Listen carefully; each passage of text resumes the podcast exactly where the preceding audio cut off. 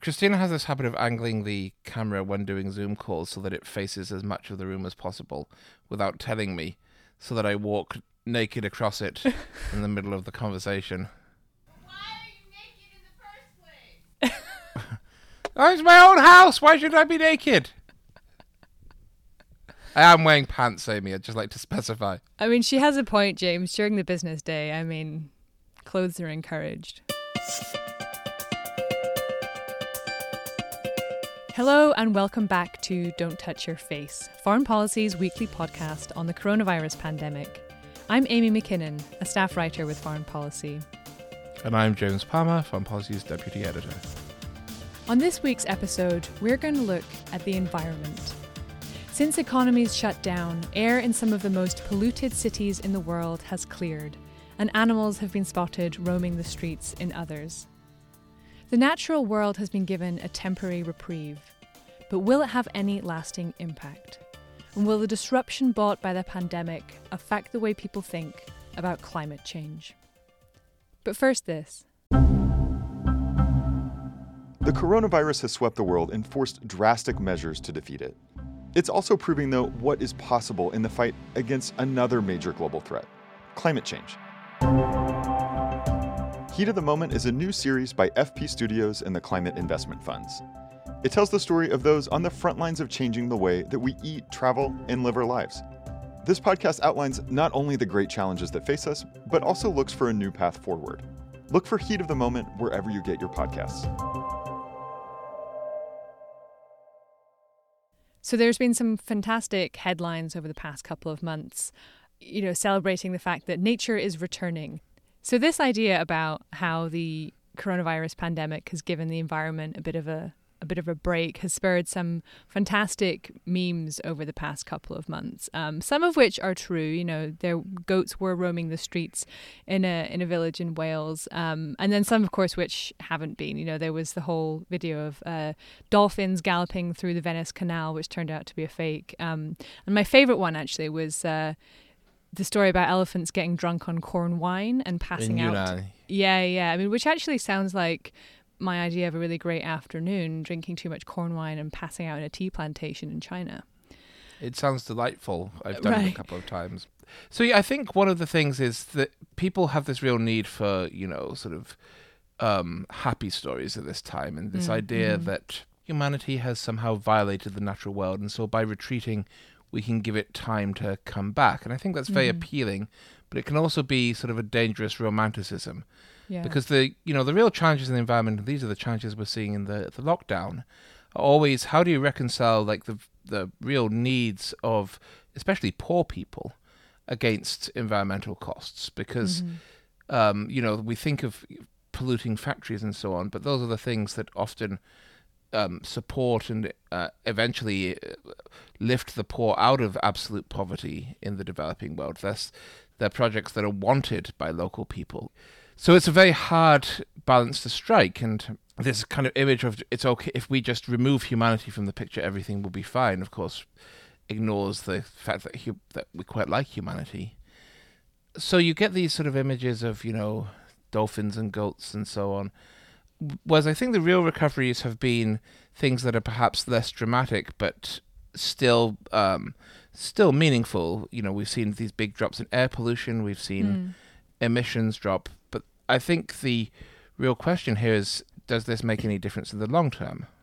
I mean, there have been some optimistic es- estimations that even this temporary drop in carbon emissions could have saved tens of thousands of lives uh, because the amount of people each year that die as a result of pollution and air pollution is just astonishing. I mean, I think it's something like 4 million people a year, so way more than have already died from the coronavirus die through air pollution, and that some of those lives may be saved even if this is just a temporary drop. But I think expecting this to have some kind of long term effect on climate change is a bit like, you know, when I go to the gym once a year and think that I've done something for my health, you know, like, yes, you did the right thing, but it, you know, look at the big picture here. And I think those sort of abstract long term considerations are really hard to make because you can say, Mm. okay, maybe the air pollution maybe the air pollution drop will save some lives, but does the fall in GDP cost lives?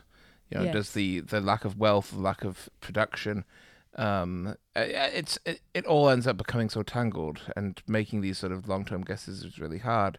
Now, one of the things is, you know, from the 1990s, we did see a lot of examples of um, places that were given serious breaks did have the ability to heal and recover for the ecologies to come back in a much more serious way than we had once thought.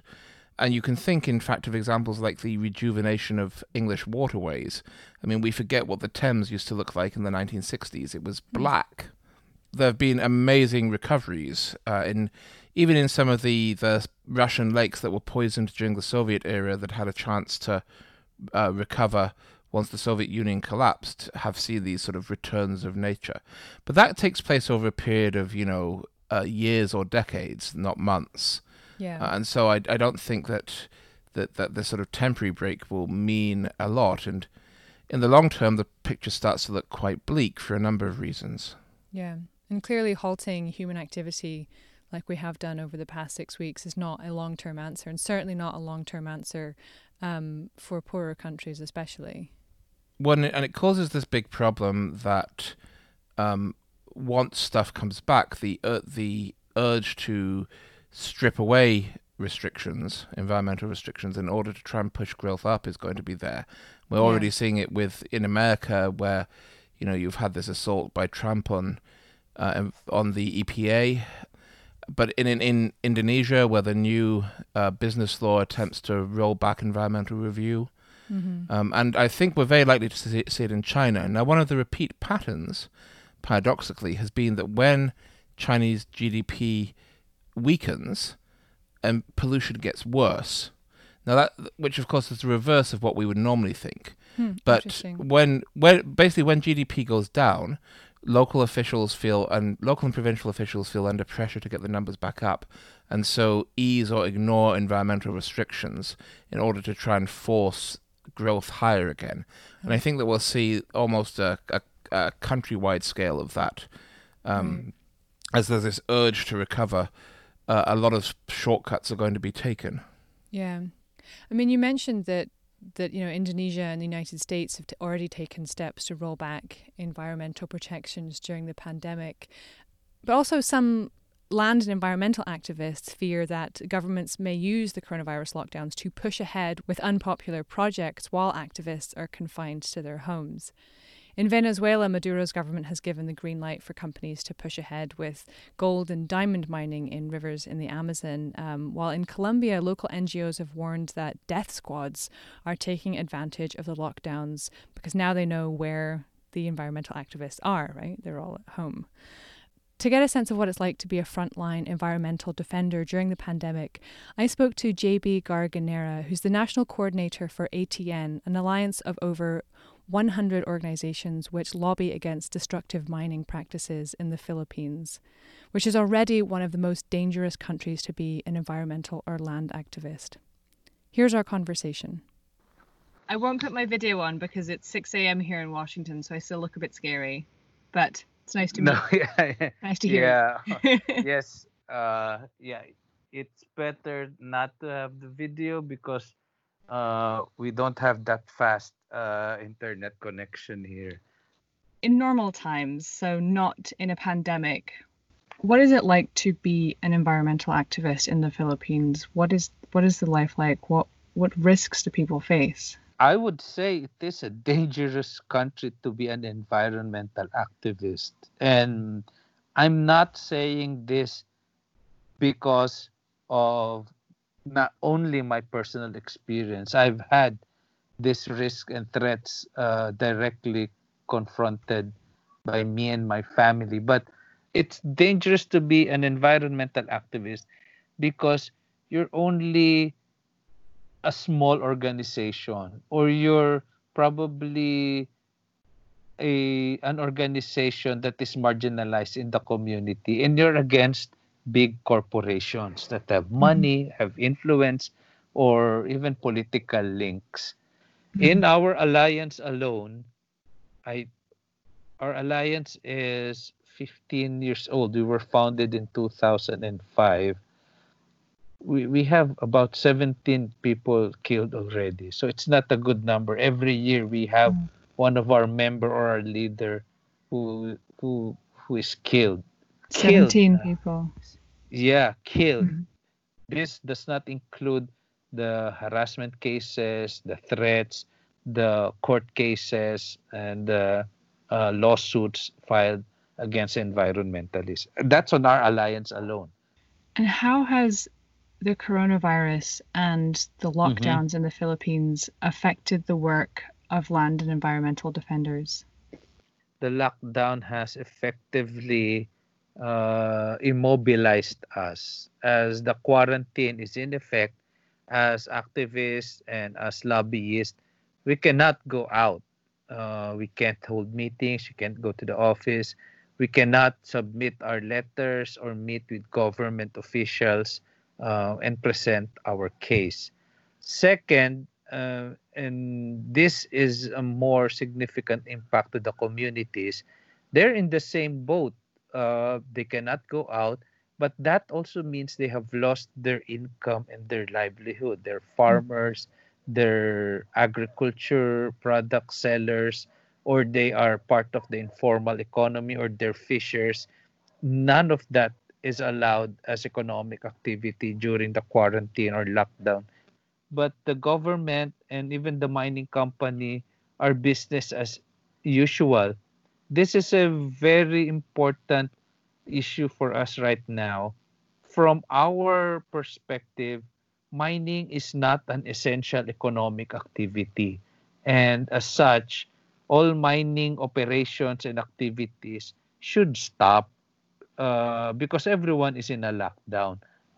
A third impact for us is illegal mining activities are being supported and anybody who is opposing uh, or critical against mining activities the authorities such as the police or the military use the lockdown requirements and guidelines as the reason of threatening to arrest or actually arresting some of our leaders at the local Mhm. level we have seen this in at least one case in the northern philippines Mhm. and the Didipio Mines, a mine operated by OceanaGold Philippines Incorporated.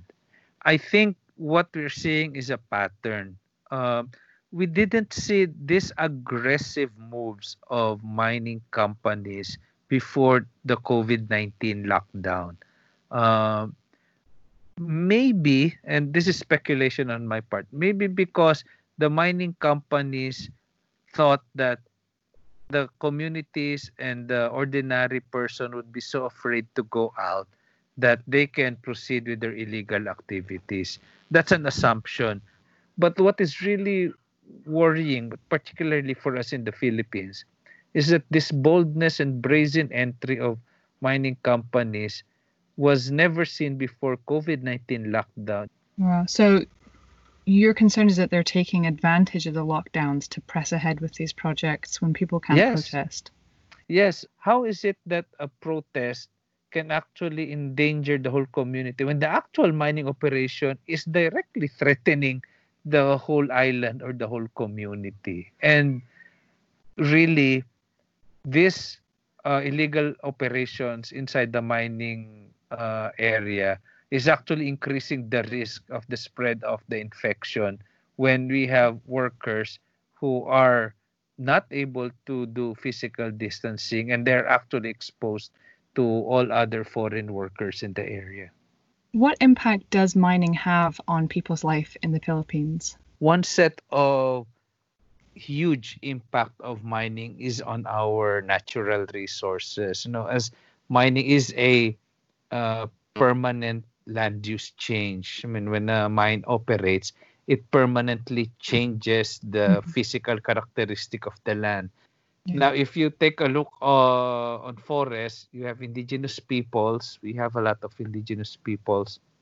And we do have a special law for indigenous peoples. We recognize the rights to land and ownership uh, of land of indigenous people. So there's a separate impact to the lives and culture of indigenous peoples when mining enters their ancestral lands Right. but the, the impact then goes further uh, our agriculture and food security is threatened because the irrigation and even the actual agricultural lands are subjected to the mining operations and to a large extent that's where a, a lot of the resistance against mining operations are generally th- this whole setup we we feel that mining is a losing game for us and unlike other latin american or african countries mining in the Philippines contributes very, very little to our economy. And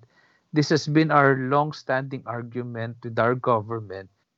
These extractive activities is driving uh, climate change and the impacts of climate change are creating changes in our wildlife and in our in our natural resources and this pandemic is just one symptom of why we need a new a new form and a new mode of development that has to work with nature. If we are not learning our lesson from this pandemic, we can expect more ruthless and more terrible challenges that nature will bring upon us. That was JB Garganera, the National Coordinator for ATM, speaking from the Philippines. Hey, listeners, it turns out that our collective action can stop more than just global pandemics. Discover reasons for hope on the climate crisis with Heat of the Moment, a new series from FP Studios and the Climate Investment Funds. Look for it wherever you get your podcasts. I think one of my big questions is whether or not the pandemic is going to make people take climate change more seriously. So, on one of the very first episodes we did on this, I spoke to Roxanne Khamsi, who is a science journalist, and she described, you know, tearing her hair out in January, watching the coronavirus spread and, and governments not do enough to, to stop it. And she said it was a little bit like a sped up version of what it must be like for scientists to watch climate change, right? You're just sitting there going, this is happening, it's coming, it's coming, why isn't anyone paying attention? Um, and so I wonder whether enough people and governments and policymakers will take that lesson away from the pandemic. That what happens in, in Wuhan, China, can affect Mhm. lives, you know, here in the United States and Mm. around the world in a very, very profound way. I, I fear that the lesson in a lot of this is that the United States in particular simply lacks the united politics or state capacity to respond to climate change. In I mean, we say a sped up version. Think we could see these numbers literally growing day by day, and yet there was this denialism. Yeah. Um, we've seen this denialism of deaths that are happening now. Uh, this attempt to pretend that 2,000 deaths a day is normal. Climate change generally takes place over a much slower time frame, and it's even harder for people to break away from ideological traps and connect that to reality. yeah. So I, I guess the takeaway here is, if, in some ways, a little bit depressing. Not that we'll learn from this, but that this is a uh, uh, an ideal case of a disa- of a natural disaster that you can see coming, and yet we still Mm. fail to do anything about it. Yeah.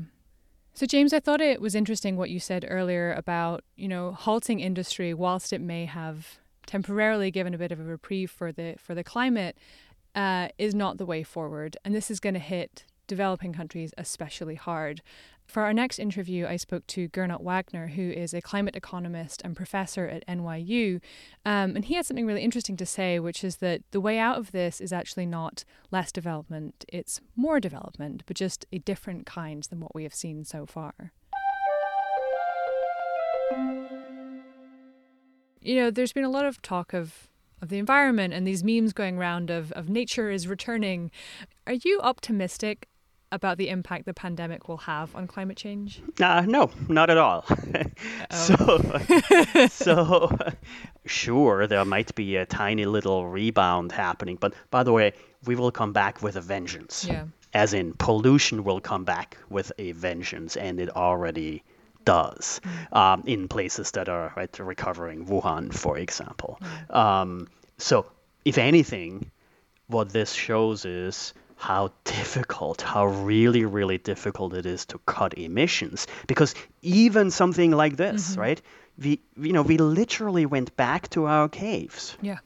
right? We shut down everything, and emissions went down by what? Five percent, twenty percent, maybe, right? Uh, well, not globally by twenty, right? In some areas by twenty, and um, the real problem, of course, is right. We will bounce back Right. quickly.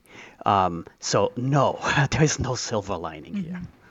So even if, in the best estimates, uh, CO2 emissions drop by 5% this year, as you said, I understand that that's still not enough. That to meet the Paris Climate Agreement goal of reducing global warming just to 1.5 Celsius, we would need to reduce CO2 emissions by 7.6% every year for the next decade. So even this incredible lockdown is still not putting us on track to do what we actually need to be doing. Exactly, right? It's not enough. And frankly, it shows the limits of using behavioral change alone to do this, all right?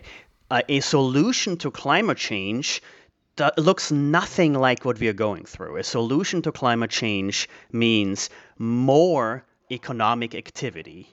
It means more investment. It means more employment for that matter, right? From a public policy perspective. Uh, you know, the green stimulus, the green new deal, whatever you want to call it. Um, you know, it's a win-win-win. It's it's good for the climate. Um, it's good for the economy. Um, and you know, it's good for workers. It's good for people.